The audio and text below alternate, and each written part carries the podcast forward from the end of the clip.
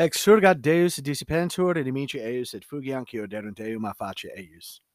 Let God arise, and let his enemies be scattered, and let all those who hate him flee from before his face. So, for those of you who don't know, I know I mentioned it once, and I completely forgot about it again, up until I actually did the interview earlier today.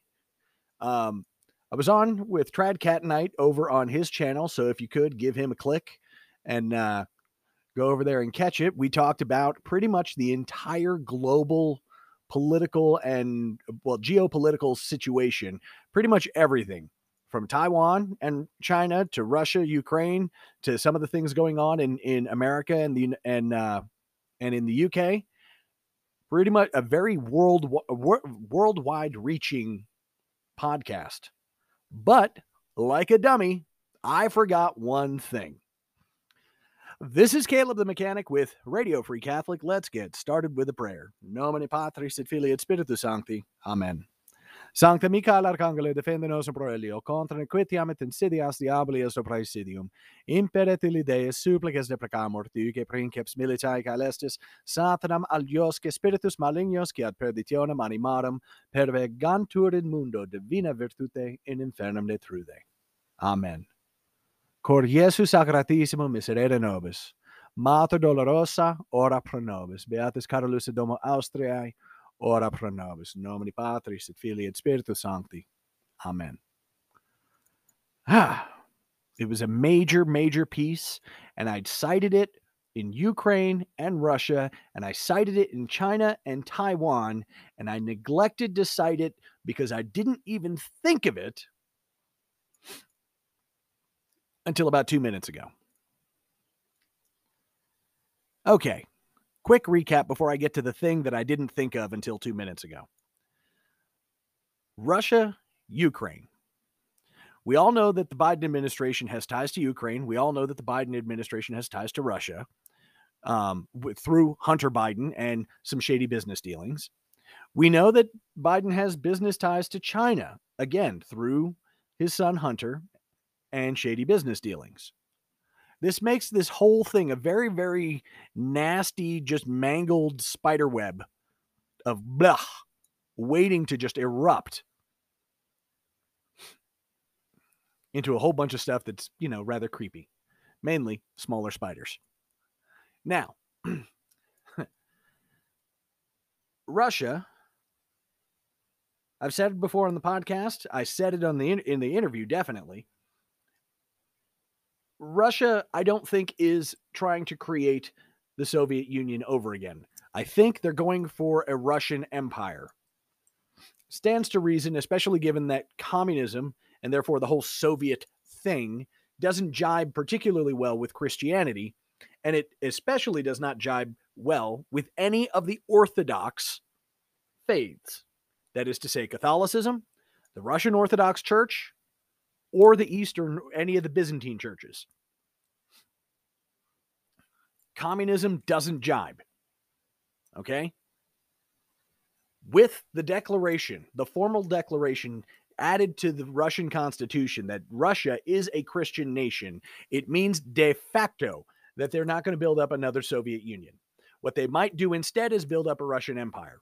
And it doesn't even seem like Vladimir Putin's all enthused about that. He may just end up getting pushed into it by, well, the United States and NATO. Now, Ukraine is questionable. They're still technically in a failed state status. Okay? Now, before anybody gets in anything twisted, I have friends who are in Ukraine and I have friends who are in Russia. Okay? There are people I know in both, and I pray that they both manage to jump out of where they're at before everything really pops off, because it's going to get ugly. So it's not, I'm neither pro-Russia nor am I pro-Ukraine. It's just one of those, in all honesty, I keep looking at it going, why do we care? Now, NATO, the European Union, they in particular have a desire for more energy. I mean, they kind of consciously say that they don't, but they subconsciously know that they do need more energy. They need more fuel. That's basically what's represented by Nord Stream 2. And that's one of the things that makes this such a weird, tangled web. Because if they're going after oil, I feel like they could do better. Like I feel like they could do something smarter. But then again, sin makes you stupid. And so, yeah, that makes sense too. Now, we know that Russia went into Kazakhstan. I also talked about this. And that Kazakhstan, actually, it looks like the situation in Kazakhstan is deteriorating.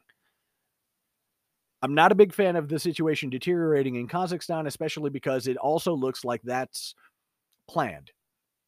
And when I say planned, I've mentioned in the podcast that they actually constitute 18% of Bitcoin mining.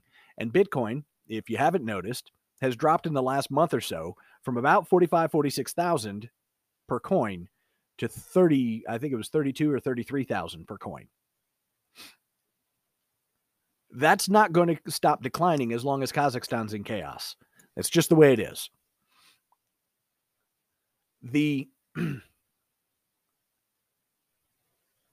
The other part with China, Evergrande and Country Gardens, the two largest property developers in China, are going through some serious economic turmoil.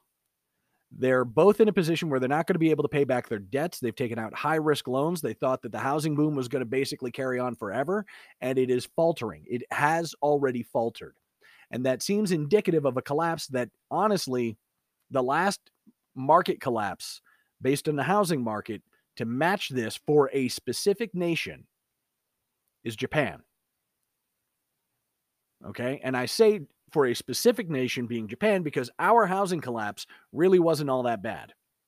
The bubble deflated significantly, but it did not deflate the way it deflated in Japan, and it did not deflate the way it's going to. In fact, even in Japan, it did not deflate the way it's going to deflate in China. So China is in a financial hucklebuck because their whole economy is about to come crashing down like a house of cards. And the only thing that they can hope to do is invade Taiwan and seize the means of production for all of the chips, all of the silicon-based processing chips in the world. Because Taiwan is the global supplier of chips. Or of silicon-based semiconductors, the advanced chips that go into all of the best smart technologies. All of that stuff comes out of Taiwan. So China's only hope right now to save their economy is to manage to seize that means of production and bolster their failing economy with chip sales. Because right now, if the housing market collapses, their entire manufacturing industry is done. Because if the housing market collapses, it's going to have a rolling. It's not even going to be a ripple effect. It's going to be a rolling effect across the Chinese economy. It's basically going to obliterate it, and could obliterate it for as long as 100 years.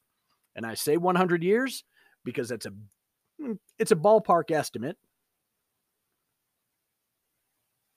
but it is roughly commensurate to what happened in Japan, who still hasn't fully recovered from their housing crisis.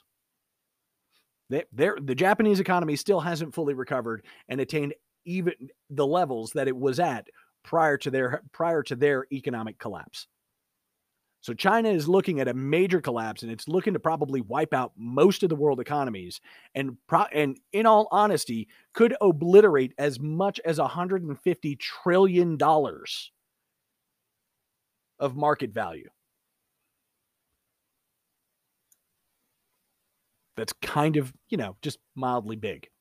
So if they don't find a way to bolster it quickly, they're going to be in a hucklebuck, which is why they've been sending sorties over Taiwan at an ever-increasing rate, trying to see basically what we're going to do while our attention is focused on Ukraine. Now comes the part that I forgot about.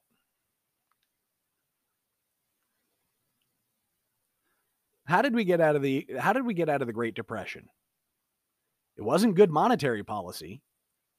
Our monetary policy coming out of the Great Depression, going into what they used to solve it, was still kind of trash.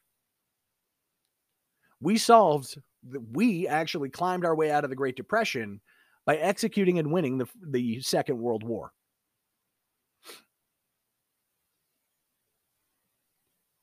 In fact, we have often used conflict, war in particular, to find a way to bolster our economy in times when it seemed like everything was going south. Otherwise, it was also a good distraction, you know, when a president was being accused of, say, rape, to say, well, you know, we got to focus, we got to look over here because they're doing X, Y, and Z, and we had to bomb them. And a nambulant press just went along. Anyway, the thing is that we're looking at devastating inflation time now. We're looking at our own economic collapse time now. Is it going to be as big as what the rest of the world will end up experiencing? Well, not exactly. Our economy, for as much as people in Washington have managed to futz with it over the last 100 years, is still fundamentally strong because at the core of the American psyche is a sense of entrepreneurship and innovation. That's really what's at the core. Now, it's being debilitated, and there's no guarantee that it hasn't been debilitated enough that when we collapse, it doesn't actually take us out fully. But we do have a track record of managing to find a way to dig ourselves out of economic dire straits. The thing is that all of the things that have happened over the last 2 years, particularly all of the things that have happened to the U.S. economy over the last 2 years, have been intentional. These have been intentional strikes against the U.S. economy. These have been intentional attacks trying to debilitate Western, quote-unquote, capitalism so that they can put in something altogether new. The problem is, they don't have any support for the altogether new. What they did with COVID was enough of a distraction, you know, to keep people from paying too close attention. But as soon as the whole mantra of the Great Reset and all of the Build Back Better crap started hitting the mainstream, it became very, very unpopular very, very fast.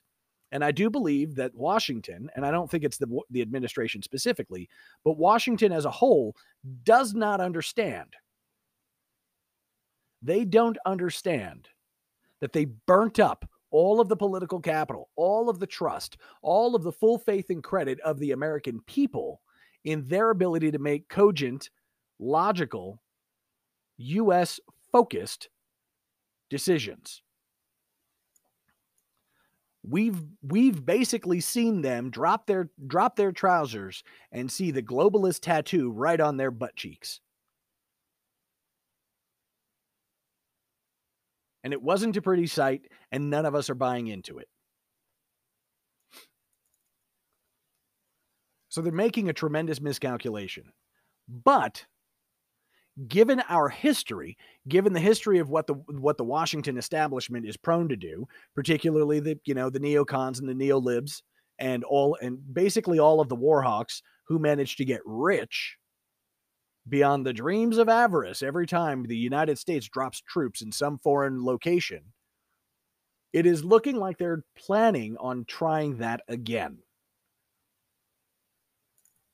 I would say it's brilliant, but they're misreading the room, and it's going to cost them dearly. And when it costs them dearly, it's going to cost the rest of us probably more so, because this is not like going into Afghanistan. This is not like going into Iraq. This is going into a formal, legitimate, potent army. And the Washington establishment has grown fat under the largesse and soft when it comes to the application of military tactics and strategy. They got so fat under the largesse, they're drooling, going, hey, if we can do this again, then we can put the companies like Kellogg Brown and Root and Halliburton and BAE Systems and all of these, and General Dynamics and all of these companies that made billions under the war industry, we can actually do all of that again.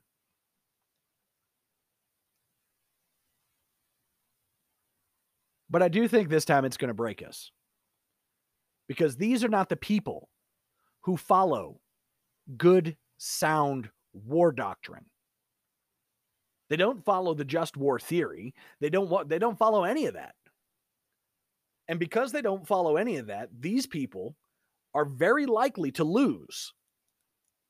Because if we go into Ukraine, if we decide to push back into Russia, Russia will be fighting for their lives, and they will likely make very few mistakes.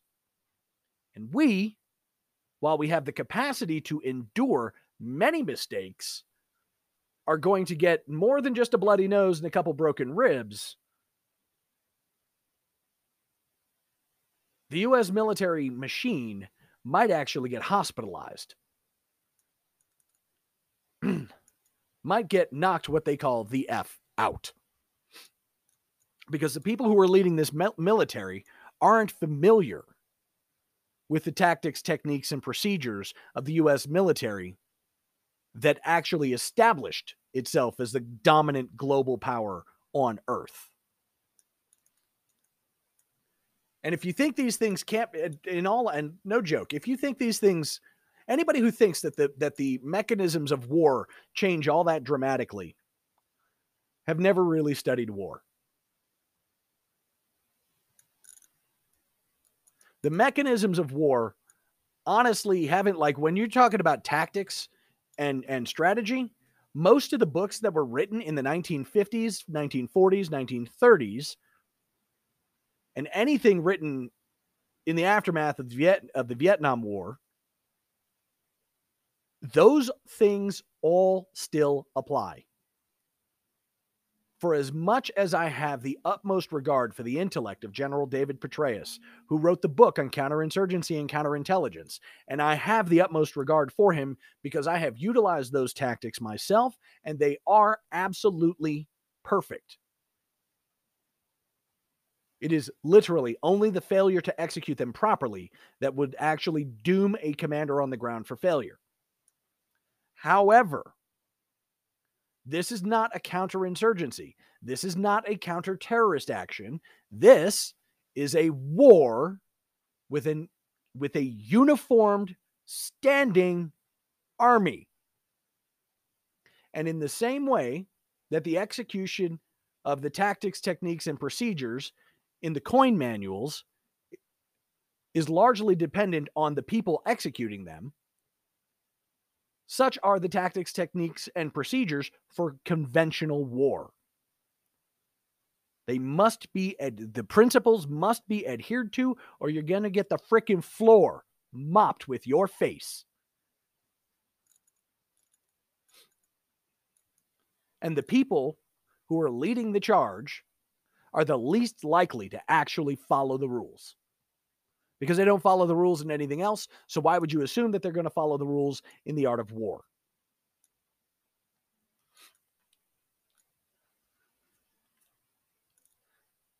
That's where we're at. Is literally where we're at. We're about to see firsthand, for all the world to see, what happens when people who are not to be taken seriously engage in acts that are definitely to be taken seriously. All for the sake of trying to curb the political windfall that is currently falling in the opposition's direction, and to bolster an economy that has been deliberately flushed down the toilet by the powers that shouldn't be. What does this mean for the common person? It means if you haven't begun to get used to the shortages and start to plan for more, you need to plan for more shortages. You need to go ahead and stock up on, I would say, probably a 2 to 3 month supply of food. You need to go ahead and try to make sure, if you can, to procure, some 5-gallon cans, maybe a couple of 55-gallon drums of appropriate fuel containers, and get your hands on some fuel. But get the right can. Like, seriously, don't be the dummy that goes out and fills 13 gallons of fuel into a 20-gallon trash bag. That's dumb. First off, you're contaminating the fuel, and the fuel is going to eat through the plastic. Remember, Plastic is fossil fuel. It is soluble. It can be dissolved in fossil fuel. For crying out loud, you make napalm. One of the recipes for napalm is styrofoam and diesel fuel.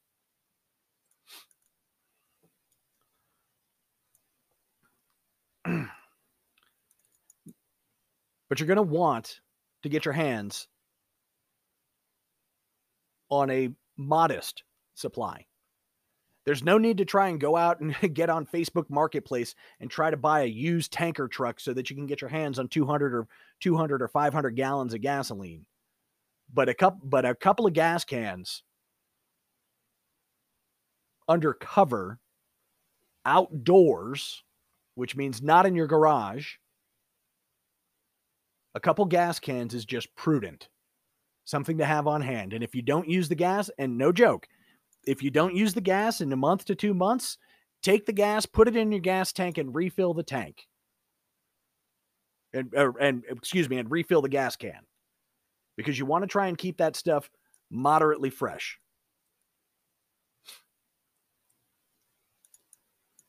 These are the things that you need to start looking at. Doesn't have to be perfect. If you can get your hands on a gas generator, great. If you can do like the fourpatriots.com and get one of their solar power battery things. I know they call it a solar generator. It's not a solar generator, but get one of their solar, get one of their solar batteries, the solar panels with the battery combination. That's a good idea. If you can get your hands on a Tesla wall or something similar. So this way you have stored electrical energy. This is a good idea. It's not going to get you through the whole thing, but it'll definitely soften the blow. If this descends into World War III, there is no reason to think that it will last less than 4 years. And it is not practical to try and purchase 4 years of food or 4 years of gasoline. Or 4 years of toilet paper. Or anything else for that matter. But having something to soften the blow as things start to get tight is definitely a good idea. Getting together in local communities so that you can cross over and share resources at your parish or whatever is a good idea. Is it going to work perfectly? No, but it'll buy you enough time to adapt to the long-term difficulties that we're getting ready to face, assuming we're not all annihilated in a nuclear winter. And oh, hey, by the way, moderate preparation for that as well, because the vast majority of nuclear weapons are airburst, which means that 12 hours after the explosion, it's safe. Let me say that again. The vast majority of nuclear weapons are airburst weapons. So while they're ridiculously destructive, shelter for 12 hours, stay out of the area for 12 hours, and you will be fine. And when you return to the area, make sure to bring clean water with you, which, by the way, actually come think about it, clean water is the other thing. But bring clean water with you so that you can decontaminate. And yes, decontamination of nuclear fallout is as simple as having a sufficient supply of clean water.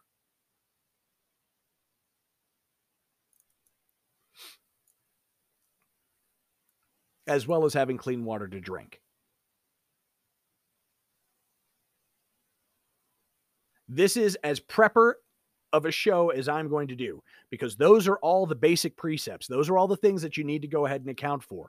Now, other things like firearms, ability to defend yourself, given the fact that in the aftermath of a nuclear winter, things, or of nuclear war, things are going to get very, very sketchy, very, very fast.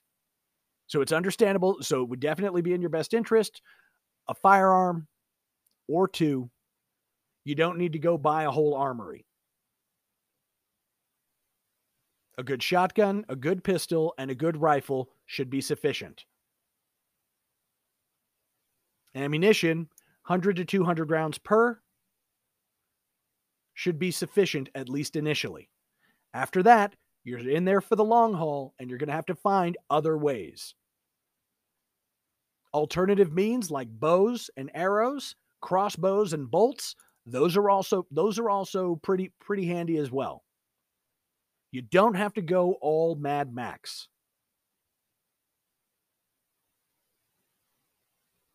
Use your head. Be Catholic with this. Take time out to consider what it is that you're going to do. Take time out to consider what the best way to protect your family and your community is. Because it's going to be different for the single person, for the single trad who's growing up in an apartment in Brooklyn from the person who's out in the middle, who's out on a ranch in Texas or Idaho. And that's going to be different from somebody who's in a small to medium-sized city in, say, North Carolina.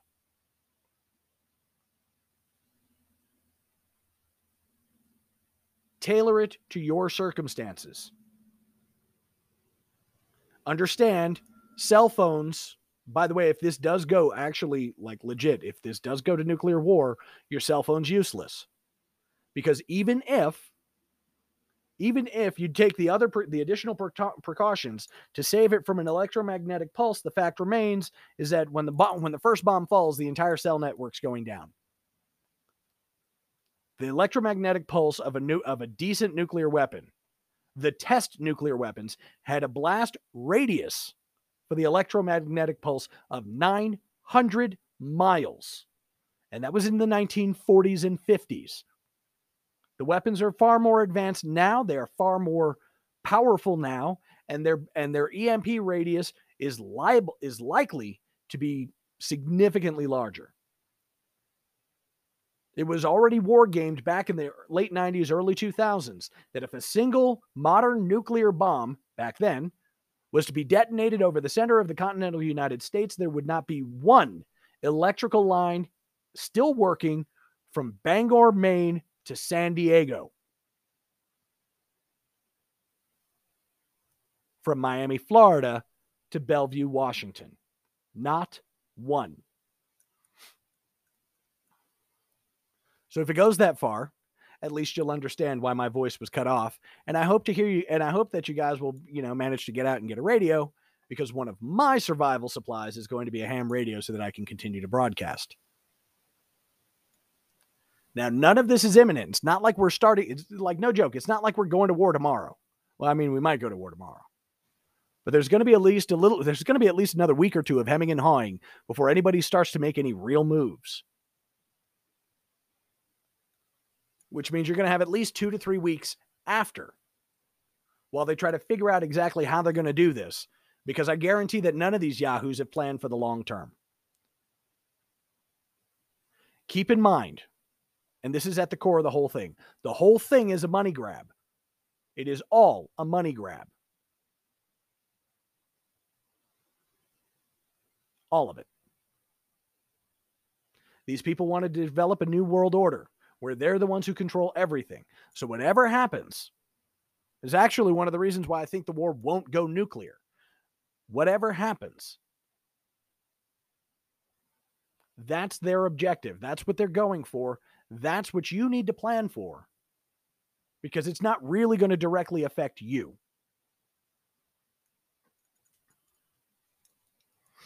And don't be surprised to hear the bishops going, oh, we need to find something other than war, blah, blah, blah, blah, blah, blah, blah, blah, blah, rather than just coming out and excommunicating the people who are prosecuting it, which would be easier. Keep saying it. Oh, well. That's the warning. That's what I see. Is it accurate? I don't know. I can't tell the future. Even what I gave you is a description of what I believe to be most probable. Everything that I gave you for advice is that which any survivalist would give. If they had a brain. If they have a brain, that's the same advice they're giving. They're not saying build bunkers. They're just saying get a little ready. Pray for the church. Pray for the nation. Pray for the last-minute conversion of Joe Biden. Come, Lord Jesus, have mercy on us all. This is Caleb the Mechanic with Radio Free Catholic. May God bless you and the Virgin protect you. In nomine Patris et Filii et Spiritus Sancti.